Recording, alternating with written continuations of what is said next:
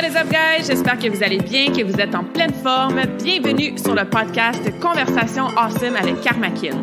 A place where we speak Franglish, say the word awesome a lot, mais surtout un endroit d'inspiration et d'éducation pour vous aider à optimiser votre santé globale from the inside out. Mon nom est Claudia, fondatrice de Karmakin, et ma mission avec ce podcast est de t'amener dans un monde de développement personnel, d'optimisation d'habitudes de vie et de découverte, so you can unleash your potential and live the life you truly want and deserve. Merci d'être à l'écoute. You're awesome.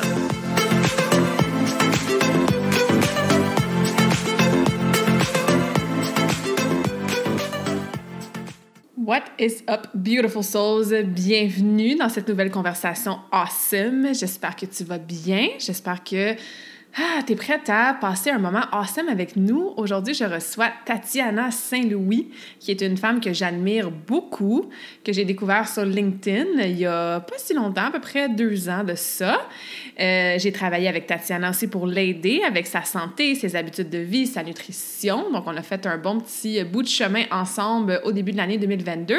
Moi, j'ai aussi participé dans ses webinars, ses challenges, et je suis son contenu sur LinkedIn et par son infolette à chaque semaine parce que, comme je disais, je la trouve super inspirante. Tatiana, c'est quelqu'un qui est bold, qui le dit as it is, qui écrit super bien aussi par son storytelling, par son expérience, par les valeurs qu'elle met de l'avant. Donc, j'étais vraiment reconnaissante qu'elle accepte mon invitation pour venir sur le podcast aujourd'hui et de jaser de... Bien, vous allez voir, jaser de toutes sortes de choses, hein? L'ambition au féminin, désapprendre nos conditionnements, ton branding personnel, que t'ailles une entreprise ou pas. Tu sais, vraiment aider les femmes à trouver leur brillance, à faire exploiter leur plein potentiel, à faire un journey, un cheminement de développement personnel pour qu'on ait des business, des familles, des vies tout simplement qui sont le plus alignées possible avec qui on est. Donc, Tatiana, c'est quelqu'un que j'admire beaucoup parce que she walks the walk et ça fait vraiment plaisir de vous la faire découvrir aujourd'hui. Tatiana m'avait invitée sur son podcast à elle qui s'appelle L'ambition au féminin. Donc, je vais mettre le lien aussi dans la description du podcast si vous voulez aller écouter cet épisode-là par la suite. On avait vraiment une belle conversation avec des super bonnes questions qu'elle m'avait posées. Alors, sans plus tarder, je vous laisse avec la conversation awesome de la semaine avec Tatiana. Tatiana, bienvenue dans cette conversation awesome. Je suis contente de t'avoir avec moi aujourd'hui. Comment ça va? Ça va bien. Merci de m'avoir invitée, Claudia. Je suis contente de te voir. Ben oui, on a fait une conversation sur ton podcast il y a de ça déjà plusieurs mois. On avait une belle conversation. Je te suis parce que j'admire qu'est-ce que tu fais. Je sais que toi aussi, je t'ai coachée aussi pour ta santé. Donc, on a une belle relation qui s'est développée dans la dernière année. Et je me dis, let's go, on se fait une autre conversation pour jaser de ambition, féministe, leadership et tout ce que ça implique. Donc, encore une fois, merci d'être là. Yeah, j'ai hâte. Ouais. Donc, toi, tu as une compagnie qui s'appelle Aime ta marque. Tu as ton podcast aussi qui est L'ambition au féminin. C'est quoi ta définition de l'ambition? Hey, c'est drôle, hein? Je la pose tout le temps en entrevue. Puis, ah oui, tu me l'avais-tu posé? La question. Peut-être. Oui, je pense que tu me l'avais posée. Tu vois, je m'en souvenais même pas. C'est une question que je pose souvent. Puis maintenant que je me la fais poser, c'est comme, wow, OK. Je suis prise de court. L'ambition, pour moi, c'est de répondre à notre potentiel. Fait que, tu sais, c'est pas de... Ben, en fait, je veux pas le définir au négatif. C'est de s'autoriser à voir grand, naturellement, mais pas grand parce que c'est pour répondre à nos insécurités ou notre ego, vraiment grand parce qu'on sent qu'on veut prendre une place dans le monde, puis que on mérite cette place, qu'on veut l'assumer, puis qu'on veut faire partie activement, soit du changement ou juste d'exister. C'est ça l'ambition pour moi. Wow, c'est une belle définition pour quelqu'un qui était pris de court. Non, ça me parle beaucoup. Est-ce que tu penses on est capable d'atteindre notre plein potentiel? Ou que c'est toujours une quête à plus ou à évolution? Ou... Moi, j'essaye le plus possible, puis là, depuis des derniers mois, c'est encore plus intense, de jamais voir les choses comme une recherche d'optimalité dans le sens qu'il y a une fin à quelque chose ou qu'il y a... comme par exemple son plein potentiel, c'est comme le plein potentiel, ça veut dire quoi? C'est la finitude du potentiel. C'est genre, si je remplis mon verre de potentiel, à un moment donné, il y aura plus quoi remplir. Puis pour moi, c'est genre, on est toujours en train d'essayer de être plus vrai et intègre envers nous-mêmes. Puis pour moi, c'est ça aussi le potentiel, c'est de dire, si j'enlève tout ce qui m'empêche d'être moi et d'être dans ma puissance et dans ma magie à quelque part, tu sais, même si c'est un bizarre terme là, puis je l'utilise pas souvent, mais dans ma magie, je veux dire, jusqu'à où je peux aller. Puis ça, ben c'est une quête constante dans notre vie, tu sais, c'est une découverte constante dans notre vie. Fait que, est-ce qu'on peut atteindre notre plein potentiel? Probablement pas, parce que il n'existe pas ce plein potentiel-là. Ce potentiel-là est constamment en train d'être découvert. Mm-hmm. Je suis vraiment d'accord. Ça revient au concept de higher self, hein, ou la fameuse meilleure version de nous-mêmes. Tu sais, une fois que tu as atteint ta meilleure version actuelle, ben il y en a une autre et une autre et une autre. Et c'est tant mieux. Tu sais, des fois, je trouve qu'on voit ça comme un peu un découragement. J'y arriverai jamais. J'ai peur de pas avoir le temps de justement exploiter mon plein potentiel. Mais moi, je vais appeler ça comme une inspiration de comme il y a toujours une façon de s'améliorer. Il y a toujours une façon d'évoluer. Il y a cette non-fin-là. Puis moi, je vois ça positivement, là, tu sais. Ouais, puis c'est, tu sais... Parce que moi, je travaille dans l'entrepreneuriat puis tout ça, tu sais, on a beaucoup été élevés dans cette mentalité du manque. Tu sais, je vais manquer de temps pour arriver à tel résultat, je vais manquer d'opportunités, je vais manquer de peu importe, genre, tu sais, je vais manquer ma chance, tu sais. Puis cette idée de dire, ah ben là, est-ce que je vais être capable d'atteindre mon plein potentiel, est-ce que je suis en train de vivre mon plein potentiel, c'est comme, ok. Peut-être que tu es en train de le vivre en ce moment parce que justement tu es en train de te poser cette question-là, tu sais. Fait que c'est aussi de relativiser puis de dire on n'est pas obligé de voir la vie comme quelque chose qu'on manque, mais au contraire comme quelque chose dont on est, tu sais, qu'on a et dont on a genre justement tellement d'opportunités puis tellement de ressources puis c'est ça. Je pense que le FOMO, c'est probablement la maladie la plus la répandue, la plus triste. Siècle.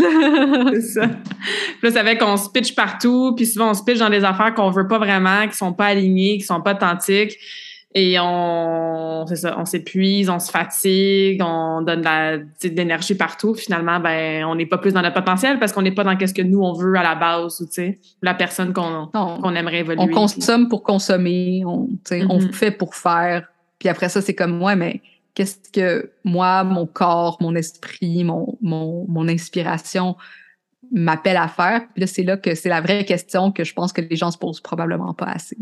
Mm-hmm. Puis quand tu la poses à toi-même ou à tes clientes, c'est quoi souvent les réponses, pardon, qui ressortent quand on se pose ces questions-là? Est-ce que tu vois une thématique souvent de croyances limitantes ou d'excuses ou de situations qui nous retiennent d'être dans cet alignement-là? Ouais, ben un des concepts que j'utilise beaucoup avec mes clientes, puis j'ai fait un programme il y a pas longtemps que je m'attendais pas à ce que, tu sais, c'est un programme que j'ai eu envie de juste créer comme ça m'est venu. Puis après ça, quand je l'ai donné, j'étais comme waouh, c'était un programme nécessaire dans tout mon cursus, dans tout ce que je crée dans mon univers. Puis c'était le syndrome de la bonne élève. Puis tu sais, c'est pas tout le monde qui est attitré à ou qui ressent ça, mais une chose, tu sais, puis pour les femmes, souvent, ça a été un gros conditionnement et ensuite une déconstruction à faire, c'est de dire, on nous a toujours dit, tu sais, sois une bonne fille, aie un A+ dans tes cours, étudie, sois la première de classe, occupe-toi des gamins, sois une bonne mère, Puis là, on intériorise ces espèces de standards-là qui viennent, dans le fond, de l'extérieur, si bien que l'anxiété qu'on commence à ressentir dans le quotidien, c'est toujours à savoir est-ce que je suis assez X, Y, Z pour que moi-même, je puisse me respecter dans ma vie puis que je puisse m'attendre du respect des autres. Puis quand on commence à enlever les couches de bon élève, par exemple, là, j'utilise cette terminologie-là parce que je pense que ça peut parler à plusieurs personnes, mais tu sais, quand on enlève ces couches-là, soudainement, on se rend compte « Wow, mais qu'est-ce qui reste ?» en dessous de toutes les boîtes, les étiquettes, les conditionnements que j'ai assimilés des autres. Et on se rend compte qu'on s'est tellement déconnecté de notre vraie inspiration, notre flux, notre essence, que là, on n'est même plus capable de juste agir en accord avec ce qu'on désire, tu sais. Mm-hmm. Puis ça peut se manifester autant en entrepreneuriat que si on est salarié, que si on essaie d'avoir le couple parfait. Puis c'est pas nécessairement juste d'être perfectionniste, c'est vraiment genre... Sois belle et tais-toi, là, tu sais, c'est... Sois belle et tais-toi, mais aussi travaille fort pour avoir ce que tu mérites. Mm-hmm. Tu sais, on s'attend de toi de hauts standards. Ça, c'est une grosse affaire, hein, tu sais. Souvent, on va comme se dire, mais moi, j'ai des hauts standards, c'est tout, genre... Mais les hauts standards, c'est qui nous les a donnés, qui nous a intériorisés? Puis est-ce qu'on a vraiment des hauts standards ou on est juste vraiment insécure parce que sans ces standards-là, ben... On doit confronter notre imperfection, notre humanité, nos sentiments, nos émotions, nos difficultés, mais tout ça, ça fait partie de nous aussi. Puis, en mettant plein de maquillage par-dessus ces imperfections-là, ben finalement, on finit par penser que personne va nous aimer sans ce maquillage-là, personne va nous respecter, on n'est pas crédible, on n'est pas X, Y, Z. Puis là, ben ça vient justement gruger dans nos ambitions, gruger dans notre façon de nous exprimer, gruger dans les opportunités qu'on va accepter ou qu'on va prendre, parce que justement, on n'est juste pas capable d'être solide sans toutes ces facettes-là. Mic drop. Mais c'est tellement une question percutante, là, comme, tu sais, si t'enlèves tout ça, tout ton maquillage, est-ce que t'es bien avec toi-même? Est-ce que tu te connais? Puis j'ai certainement passé par là dans les dernières années quand j'ai plongé dans du développement personnel, et ça a été de me déprogrammer et de désapprendre avant même de réapprendre ou de me reprogrammer. Là, ça a été de me défaire de tout ça. Là. Moi, certainement, bonne élève, perfectionniste, people pleaser, overachiever, favorite child. C'est toutes ces étiquettes-là que tu internalises, que tu intériorises. Ça se reflète dans ta vie adulte après, là, peu importe le rôle que tu prends en tant que femme, que ce soit mère, entrepreneur, professionnelle, sœur, conjointe, c'est un travail de désapprentissage. Tout à fait. Puis ce qui est intéressant aussi, tu sais, là, je suis en train d'apprendre beaucoup sur le mécanisme de la honte, puis comment on intériorise la honte en ce moment dans nos vies, tu sais.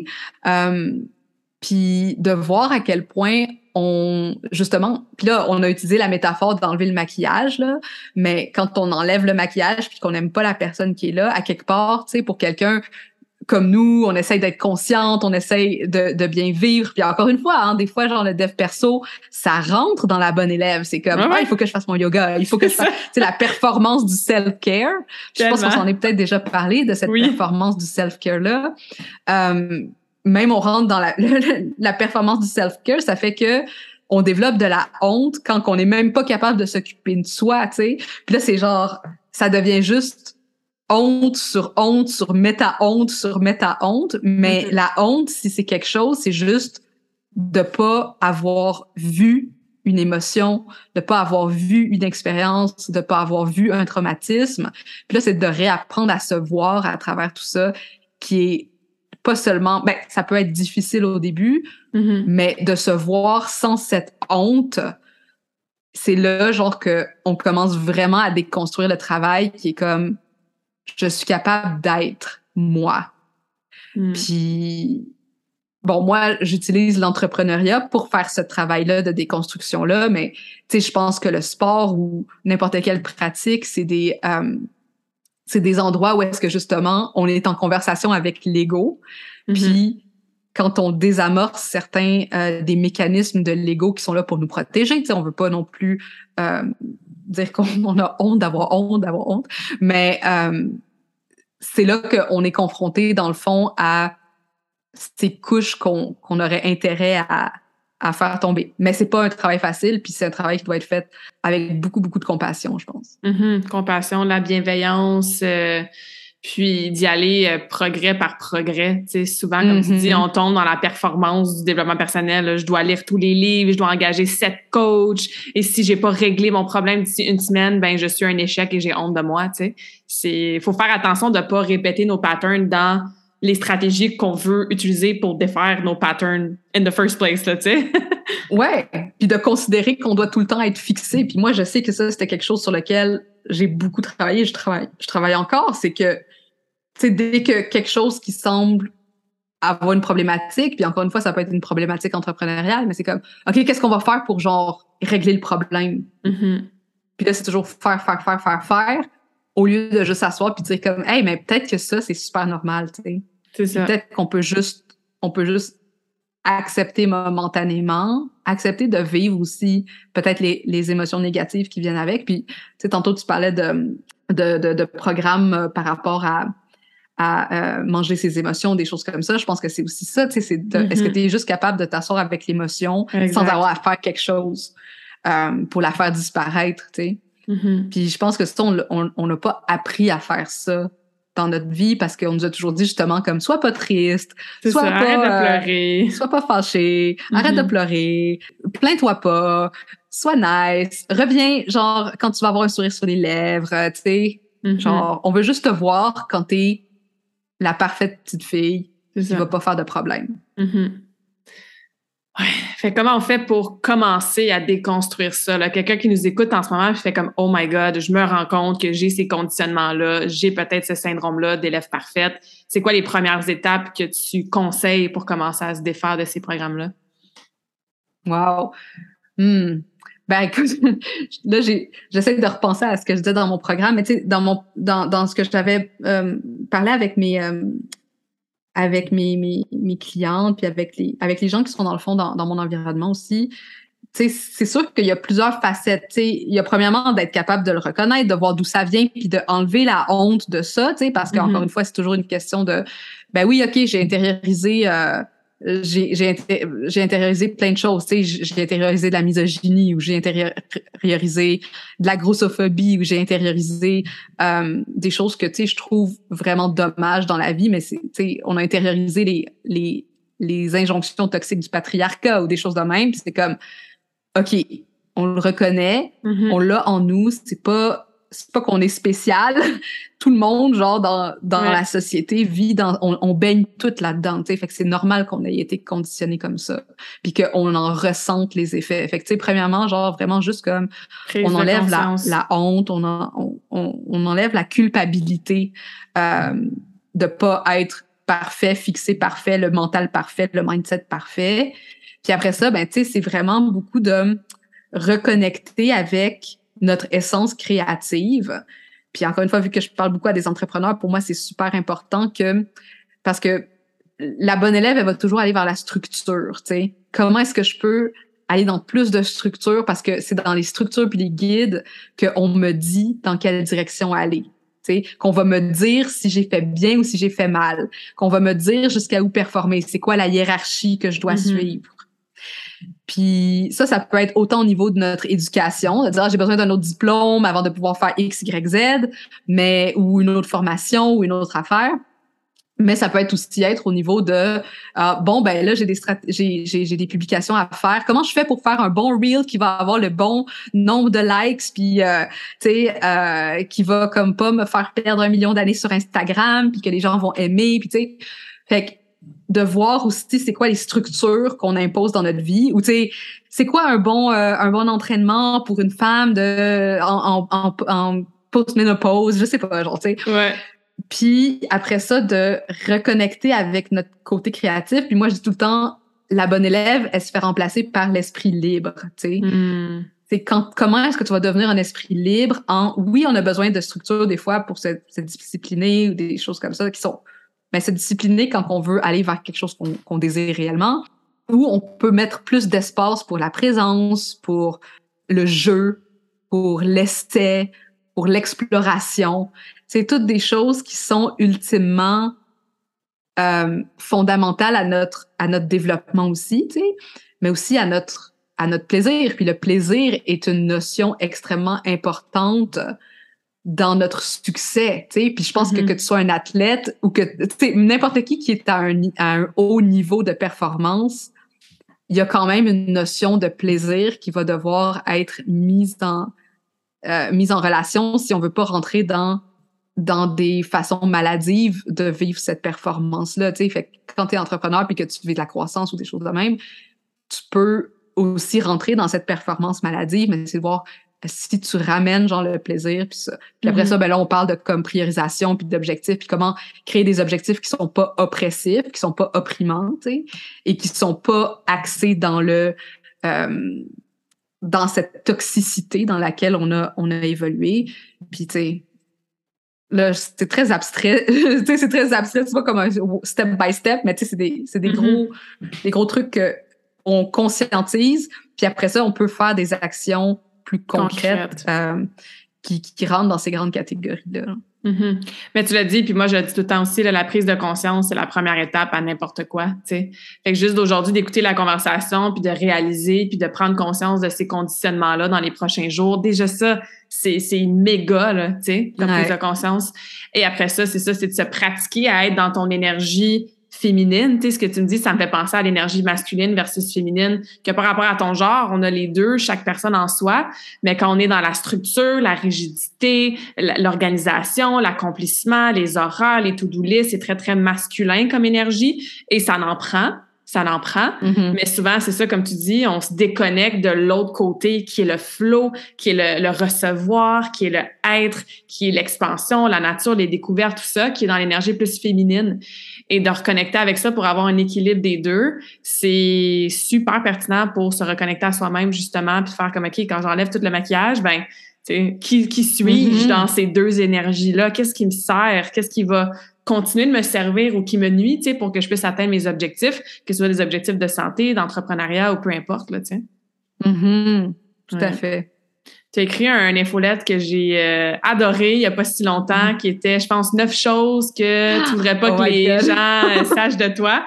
J'étais comme, wow, Tatiana est bold, là. J'ai adoré ce email-là. Fait que dans le fond, c'est ça, c'était 9 choses que tu partageais sur toi très, très personnelles, très, très vulnérables. Je trouve qu'ils ont été associés à une belle forme de leadership de ta part, de nous partager ça vraiment dans ton courriel. J'en ai noté quelques-uns ici, là, mais tu sais, tu parles que, bon, t'as un passé, t'es dépressif, hypersensible, t'as la peur du rejet, t'as peur de manquer d'argent, même si ton entreprise, tu sais, est très, très... beaucoup de quote-unquote succès, là, tu sais.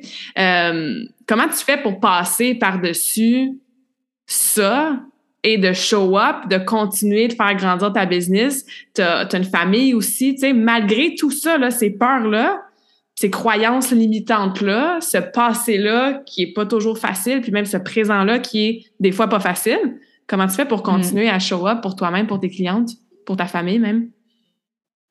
Ben, moi, j'ai un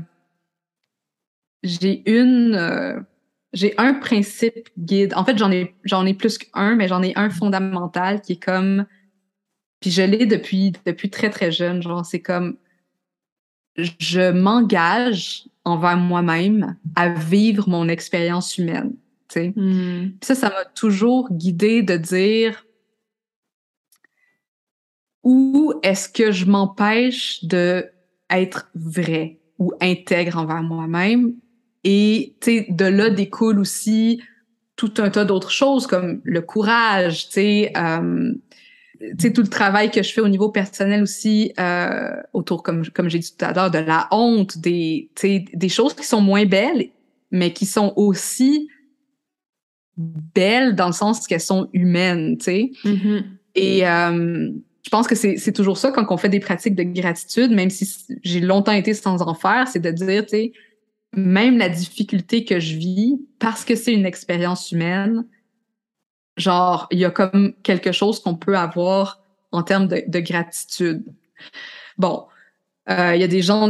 Là, on n'est pas ici pour faire une hiérarchie de qui l'a eu pire que d'autres. Là, on peut toujours se comparer à d'autres. Puis, tu sais, je m'intéresse aussi beaucoup à tout ce qui est leadership parce que je pense que dans les plus grands auteurs et leaders de ce monde, on a des gens qui ont vécu de grands traumatismes et qui en sont ressortis plus forts et qui sont devenus des exemples à suivre.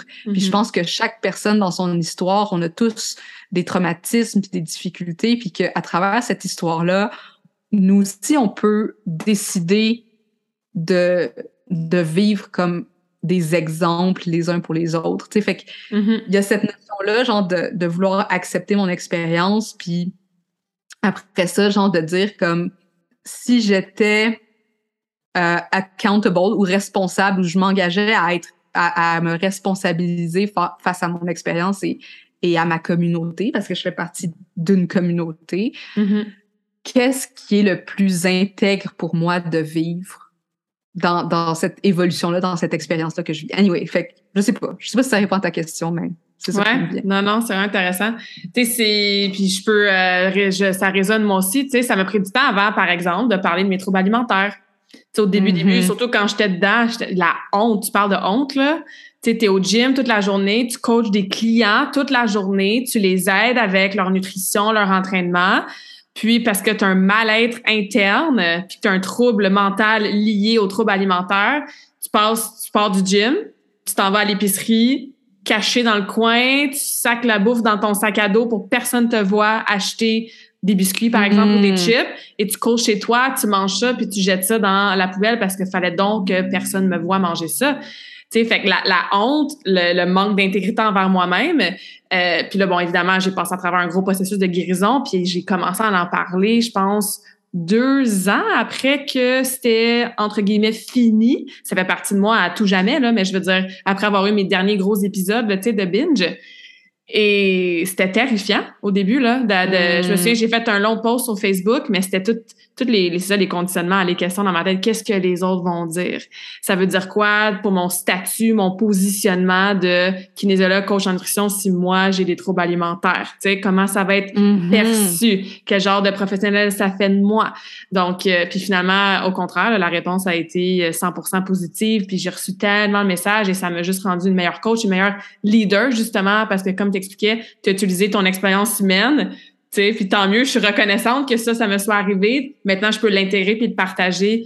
Fait que oui, ça me parle beaucoup. Puis je suis certaine que les femmes à l'écoute en ce moment, il y a une partie de votre histoire quelque part que vous avez déjà probablement utilisé comme inspiration ou comme modèle pour ta fille, pour tes collègues, pour, tu sais, ça peut être à petite échelle. Mais je pense qu'il y a là le pouvoir du leadership dans la vulnérabilité et vice-versa, tu sais, le pouvoir de la vulnérabilité dans le leadership. Ouais, puis moi j'ai toujours trouvé ça, puis merci de l'avoir dit encore, tu sais, je pense que c'est important, genre de aussi reconnaître, de reconnaître ces expériences-là, puis encore une fois cette notion de voir, tu sais, de voir qu'on est plus que notre trouble alimentaire, on est plus que nos traumas, on est plus que ce qui nous est arrivé, puis de voir aussi que ouais, ça s'intègre dans notre histoire. Puis moi, ce que je trouve intéressant, c'est que dans ma façon de faire du marketing puis des choses de même, parce que, tu sais, je veux pas, je suis coach business, coach marketing, on commence par l'histoire, tu sais. On commence par notre histoire. Parce que bien souvent, c'est là que ça bloque, c'est parce qu'il y a tellement de choses du passé qui n'ont pas été... Parce qu'on s'est comme mis dans une boîte, mettons, professionnelle, vie personnelle. Puis ces deux boîtes-là communiquent pas. Puis quand on est professionnel, on n'a pas le droit genre de parler genre de nos difficultés, puis on n'a pas le droit d'avoir l'air faible entre guillemets, puis on n'a pas le droit, tu sais, on n'a pas le droit d'avoir des cheveux qui dépassent puis des affaires de même. Alors que ce que ça fait, c'est que on nie ou on efface certaines parties de cette histoire-là parce qu'on a l'impression que, tu sais, c'est pas l'image qu'on veut avoir. Puis de revisiter cette histoire, puis de voir comment elle est cohérente avec ce qu'on est en train de faire aujourd'hui, avec qui on est en train de devenir. Avec, tu sais, pour moi, la cohérence, l'intégrité, l'harmonie avec notre passé, c'est ce qui va créer de l'harmonie pour le futur. Puis dans le fond, on est tout le temps en train de décompter. Oui, on vit dans le présent. Oui, on prend des actions. Oui, on est comme, tu sais, forward driven, genre, tu sais, comme on va vers l'avant. Mais on a toute cette histoire-là avec nous, puis il faut qu'on soit en paix le plus possible avec ça pour pouvoir, après ça, se dévoiler encore plus ou être on revient à l'idée de potentiel, tu sais, faire davantage briller ce potentiel-là, parce que si on garde tellement de choses cachées, comment est-ce qu'on peut ouvrir la porte sur qui on est? Puis l'histoire... Puis tu sais, moi, je travaille beaucoup avec le storytelling puis comment l'utiliser dans la marque qu'on crée comme entrepreneur.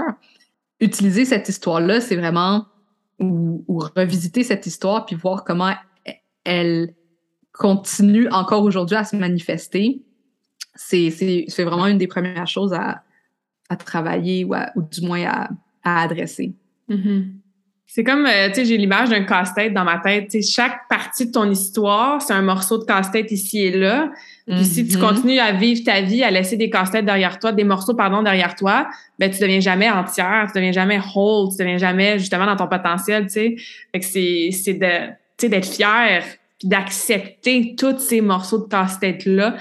Et tout ça, à la base, chaque être humain, ça part du self-worth, ça part de l'amour-propre, tu sais. Si on arrivait à vraiment s'aimer pour qui on est vraiment, notre essence, sans justement les attentes des autres ou les conditionnements qu'on a, ben on n'aurait pas peur de qu'est-ce que les autres diraient, on s'afficherait en tant que personne entière, on serait out there dans notre entreprise ou on dirait à voix haute qu'est-ce qu'on ressent ou les limites qu'on aimerait imposer, que ça soit dans ton mariage ou avec tes enfants. Fait que je pense que tout part vraiment du self-worth, de l'amour-propre, de s'aimer, tu sais, puis d'être en confiance avec qui on est, là. Ouais, puis je pense que, puis là, je t'écoute parler, puis je me dis, tu sais, moi, ça, c'est une chose qui, par exemple, m'a toujours un peu angoissée de dire, ouais, mais là, j'ai l'impression que le self-worth puis l'amour de soi est tellement loin, tu sais, dans le sens d'arriver à ressentir ça, ça me semble tellement hors limite, parce que c'est comme, mais oui, mais aime-toi, genre, pis c'était comme, ouais, mais c'est facile de dire ça quand, par exemple, tu sais, on m'a toujours dit que parce que j'étais une femme, j'allais être payée moins, ou j'allais, genre, tu sais, il fallait pas que je parle, ou genre, on avait le droit, genre, de me traiter de telle façon, tu sais, c'est comme, mais aime-toi, mais c'est comme, tu sais, il y a comme cette espèce de dissonance cognitive. Puis, je pense que l'image du casse-tête est intéressante parce que, justement, on n'arrive pas, genre, c'est pas une décision nécessairement de s'aimer, c'est vraiment, on prend chaque partie du casse-tête, on regarde chaque partie du casse-tête pour ce qu'elle est. Qu'est-ce qu'il y a sur morceau-là? Puis c'est là, tu sais, c'est petit morceau par petit morceau qu'on arrive à créer quelque chose qui semble justement cohérent. Mais au début, t'as genre deux morceaux ensemble, ça a l'air de rien. C'est ça. Tu sais, mais il faut partir de quelque part pour construire autour.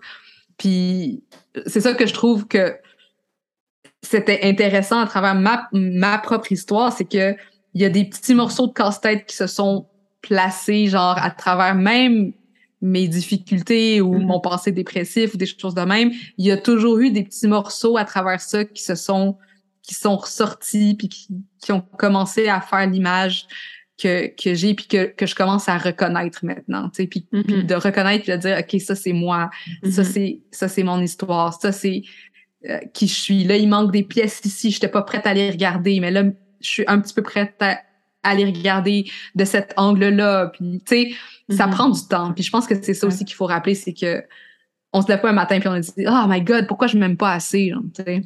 Ouais, mais tu sais, je mets le self-worth puis le self-love avec le potentiel. Je pense pas que c'est quelque chose que t'atteins jamais à 100%, là, tu sais, puis c'est tant mieux, tu sais, puis au-delà de l'amour de soi, je pense que même avant ça, il y a l'acceptation, tu sais, ce mot-là, là, s'accepter, accepter le good, le bad, le ugly, le beautiful and everything in between, accepter chaque morceau de casse-tête, puis s'aimer, entre guillemets, tu sais, c'est ça, c'est pas juste de t'aimer quand tu vas bien, puis que tes cheveux sont beaux, puis que t'as eu succès financier dans ta business ce mois-ci, ou que t'as perdu 10 livres, là. C'est d'aimer ces parties de toi-là qui sont plus dans l'ombre, hein. On parle du shadow work, souvent. Fait que ces parties-là que, ouais, quand je pète les nerfs après mes enfants, ben, oups, tu sais, mais c'est pas grave, j'aime cette partie-là quand même, moi, parce que ça fait partie de mon histoire. C'est peut-être dû à un programming ou à une façon que ma mère me parlait quand j'étais petite, ça fait partie de mon histoire. Fait que l'acceptation de soi, je trouve que des fois, c'est moins overwhelmant de se dire « OK, je vais travailler sur ça » que de juste comme m'aimer du jour au lendemain, là, tu sais. Oui, puis l'acceptation, tu sais, puis là, c'est un bon exemple, genre de dire « OK, je me suis énervée avec mes enfants, je peux m'aimer quand même à travers ça, j'ai pas besoin de blâmer qui que ce soit ou moi-même, mais c'est là que le leadership embarque, c'est comme maintenant, j'ai le choix aussi de dire comment je veux réagir, comment je veux vivre, quel exemple je veux donner, puis qui je veux être, tu sais. Ouais. C'est là que l'actualisation, ça devient aussi important parce qu'encore une fois, on est notre histoire, mais on est aussi la personne qu'on devient, parce que on n'est pas juste défini par notre passé, tu sais, on a toujours le choix de définir dans quelle direction on va s'en aller. Ouais. C'est la même chose que j'apprends à mes clients entrepreneurs, c'est comme on a toujours le pouvoir de dire aujourd'hui j'arrête de faire des affaires comme ça. Voici maintenant ce que je fais à partir de maintenant. Voici ce qui me semble cohérent par rapport à ma nouvelle vision. On va travailler genre pour réaliser ça, au lieu de se dire ouais mais mes clients ils veulent pas ça, ou genre mais là dans la situation actuelle il faut absolument que je fasse ça. Tu sais, on n'est jamais pris dans quoi que ce soit, et si on décide d'agir, l'important c'est juste d'être accountable envers nous-mêmes, puis de dire j'ai décidé par exemple, tu sais, peut-être j'ai une business qui fonctionne bien mais j'ai peur de la récession. J'ai décidé de me prendre une job à temps partiel, mettons. Tu sais, voici un choix qui est souverain. Je le fais en connaissance de cause. Je le fais pour gérer ma gestion de risque. Je le fais pour ma famille. Je le fais pour x, y raison. Ça ne veut rien dire sur mon succès. Ça ne veut rien dire sur qui je suis, parce que ultimement, c'est moi qui fais mes règles. Tu sais. Il y a un de mes quotes préférés, c'est on est toujours une décision, like we're always one decision away from a completely different life. Quand tu penses à où tu es en ce moment dans ta vie, c'est grâce à l'addition de toutes les décisions que tu as faites dans ta vie. Fait que si aujourd'hui, ta bonne décision alignée pour toi, c'est de te prendre une job à temps partiel, super. Puis si dans 2 mois, c'est plus ça, ben prends-en une autre décision. Exact. Comme tu as dit, t'es pas pris. Puis souvent, on se sent pris. C'est notre perception. Parce que, ben là, on peut lister la liste des excuses qu'on entend souvent, mais t'es toujours à une décision d'une vie complètement différente. Tu sais, moi, en ce moment, j'ai décidé de partir, de prendre l'avion, de m'en aller en Europe. J'ai pas décidé quand je revenais, j'ai pas décidé ce que j'allais faire là-bas. J'ai décidé certaines choses dans ma business que qui allaient prendre le bord et d'autres qui allaient rester. Mais cette décision-là, elle peut changer dans 1 mois si je me ramasse là-bas puis je me rends compte que, hey, Karmakin, finalement, ça va être ça ou ça sera pas ça. Mais ça, c'est d'être dans sa position de leadership. Et moi, j'ai pas pu vraiment être dans cette position-là tant que j'ai pas travaillé sur moi et travaillé ma confiance en moi et travaillé ce que je disais, ma déprogrammation, puis enlever des étiquettes.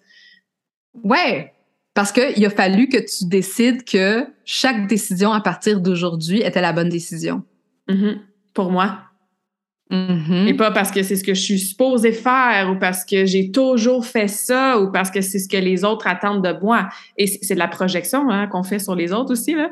Mais ouais, c'est empowering. Tu sais, c'est comme ce mot-là qui me monte en ce moment là. C'est très empowering de pouvoir prendre nos propres décisions.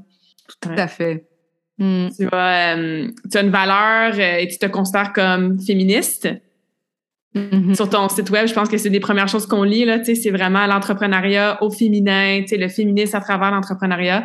Pourquoi c'est si important pour toi, cette valeur-là, puis qu'est-ce que ça signifie concrètement quand tu le embodies à tous les jours? C'est drôle, hein, parce que moi, genre, récemment, j'ai réalisé que pour moi, mon entreprise m'a appris, ou mon entreprise, c'était un travail de guérison, dans le sens que ça m'amène à tous les jours à aimer davantage être une femme.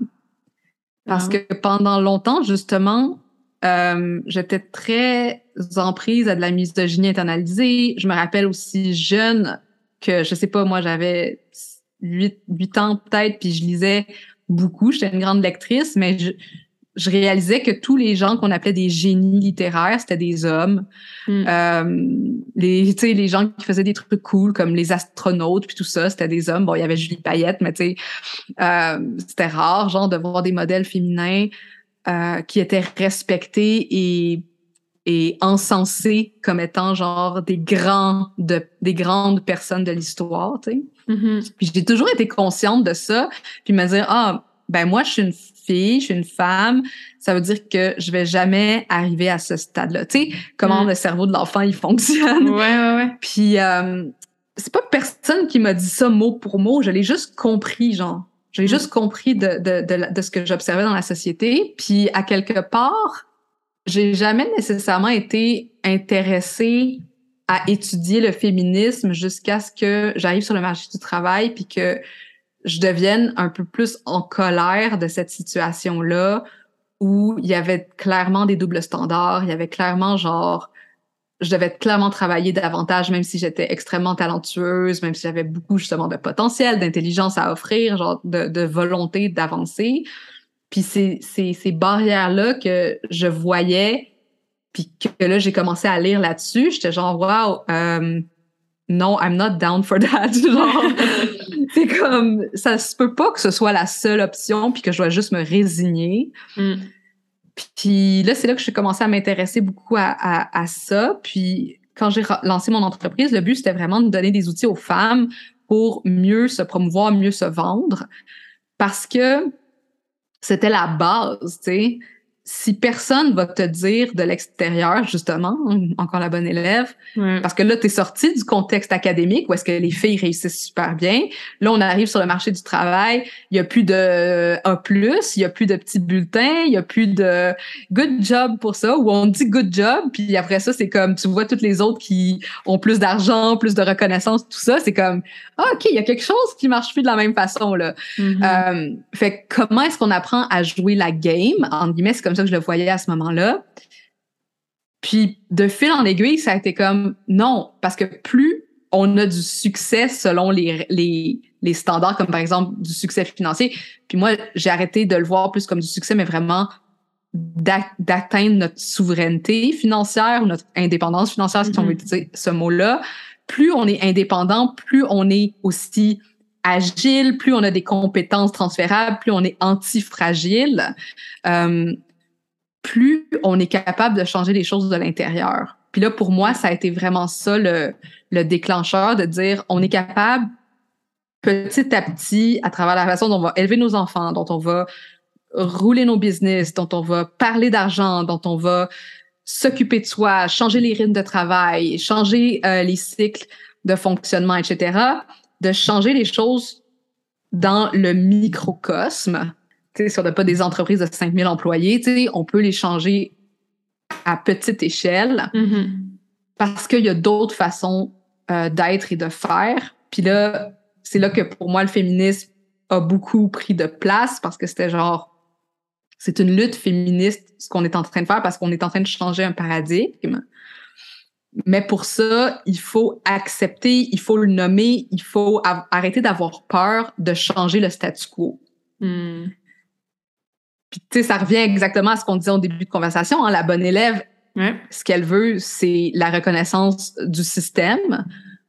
Mais là, quand on commence à changer le statu quo puis qu'on commence à être un esprit libre et à être dans notre créativité puis tout ça, à démonter certaines structures, ben là, c'est là que ça devient angoissant aussi. Mm-hmm. Et c'est là que ça devient encore plus important que la solidité soit ancrée à l'intérieur de ce que je fais a un sens, ce que je fais est important. Puis c'est ça que je veux toujours rappeler à mes clientes, c'est comme ce qu'elles font est toujours important dans ce changement de paradigme-là qu'on est en train d'effectuer, ne serait-ce que parce qu'elles vont travailler 20 heures au lieu de 40, mettons. Puis qu'elles vont avoir plus de temps pour, je sais pas moi, faire du bénévolat, être dans leur famille, se reposer, s'entraîner, tu sais, être heureuse, avoir du plaisir, je sais pas. Quel concept, hein? Quel concept radical, mais c'en est un, hein, malheureusement. Fait que c'est ça, tu sais, puis pour moi, les deux sont liés, même si tu me demandais, genre, peux-tu nous nommer les théories féministes, tu sais, je serais comme, non, probablement pas. Je lis beaucoup, mais je suis pas comme je suis pas une théoricienne du féminisme. Genre, j'ai pas étudié là-dedans. Ouais, mais je trouve ça vraiment cool comment tu l'amènes, parce que je pense qu'il peut y avoir même des préjugés. Hein. On voit le mot féministe, puis on s'imagine que c'est les femmes enragées qui veulent faire brûler les hommes, puis qui sont frustrées de la vie, tu sais. C'est pas nécessairement ça. T'sais, fait que non, ça, je trouve ça super pertinent de la façon que toi, tu l'apportes. Puis l'autre chose que je trouve intéressant aussi, c'est que tu es dans l'action au quotidien parce que tu es en alignement avec tes valeurs qui va t'aider à contribuer à ce mouvement-là. Tu sais, souvent, on va dire, ah, moi, je sais pas, moi, la cause des enfants, c'est important pour moi. Ou l'environnement, c'est important pour moi.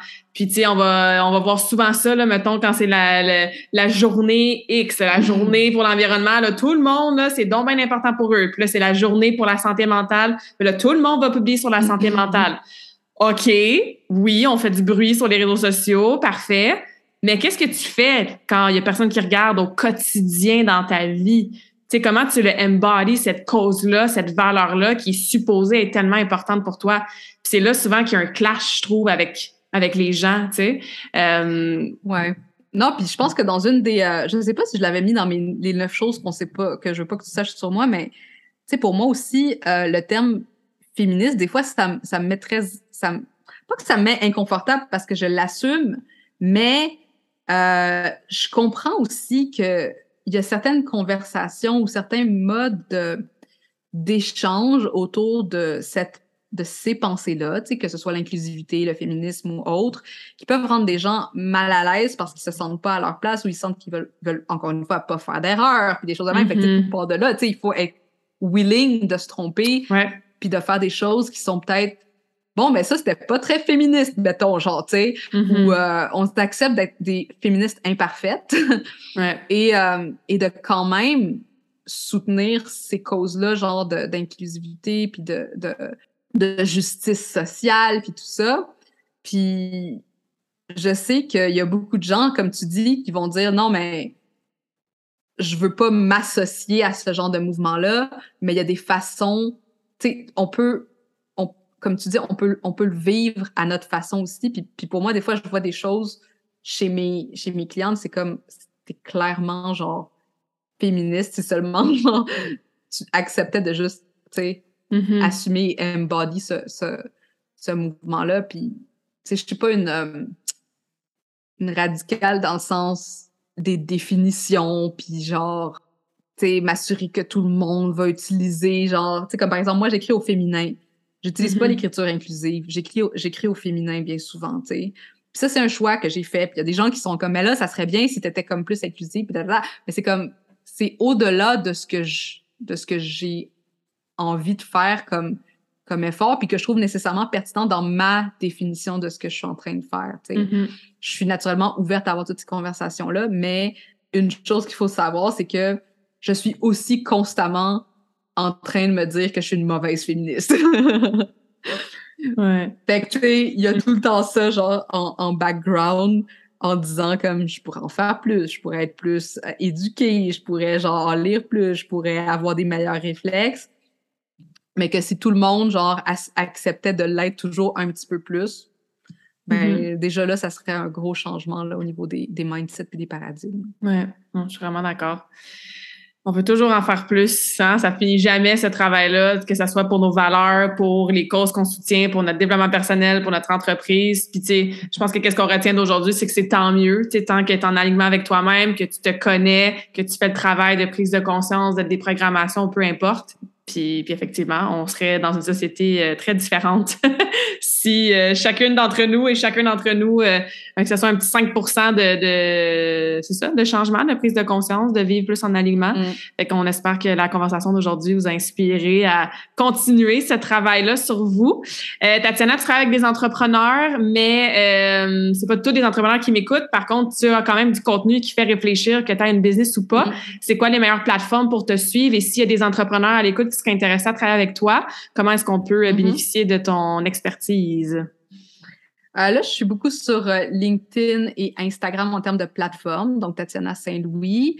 Je tiens à dire, tu sais, moi, longtemps, j'ai été entrepreneur à temps partiel, donc je suis aussi, tu sais, je défends aussi beaucoup la liberté, comme vous, je pense qu'on a beaucoup compris, là, où est-ce que, tu sais, les choses arrivent comme elles arrivent. Fait que, tu sais, pour tous ceux qui sont pas nécessairement entrepreneurs, mais ils ont cette idée, ils ont cette envie, ils ont envie d'évoluer là-dedans, tu sais. Il y a du contenu sur mon site.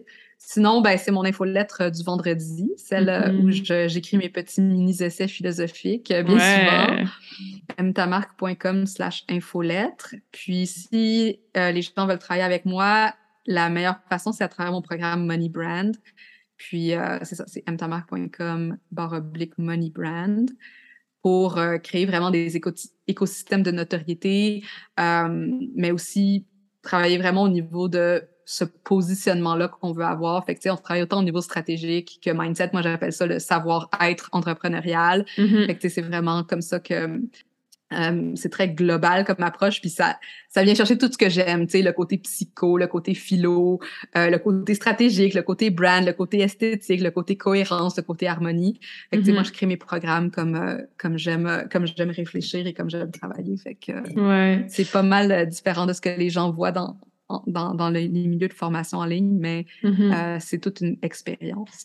Ouais, et c'est tant mieux si c'est différent, c'est accrocheur. Donc, parfait, je vais tout mettre ça dans la description du podcast, donc n'hésitez pas à aller contacter Tatiana ou la suivre. Puis merci, parce que moi, en tant qu'entrepreneur, je te suis, c'est ça, depuis qu'on travaille ensemble. Pour toi, ton coaching, je trouve ça toujours intéressant.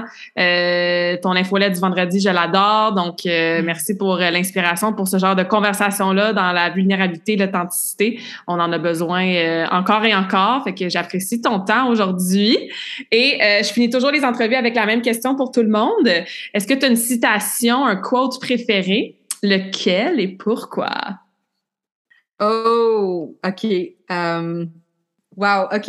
Une de mes quotes préférées, là, je vais la chercher juste rapidement, parce que c'est pas une citation que j'ai souvent en tête, mais pas que je la connais pas par cœur, mais c'est le discours de Teddy Roosevelt, celui dans La Reine, genre, tu sais, où il parle du courage de celui qui va rentrer dans l'arène alors qu'il y a des spectateurs qui le regardent puis le jugent, mais que dans le fond, tous les mots qui viennent de l'extérieur sont du vent, parce qu'il y en a un qui est dans l'action puis qui risque le tout pour le tout.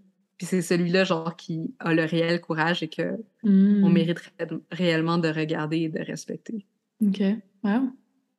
Ouais, c'est un très beau texte. Ouais. Bon, ben on va aller découvrir ça plus en détail.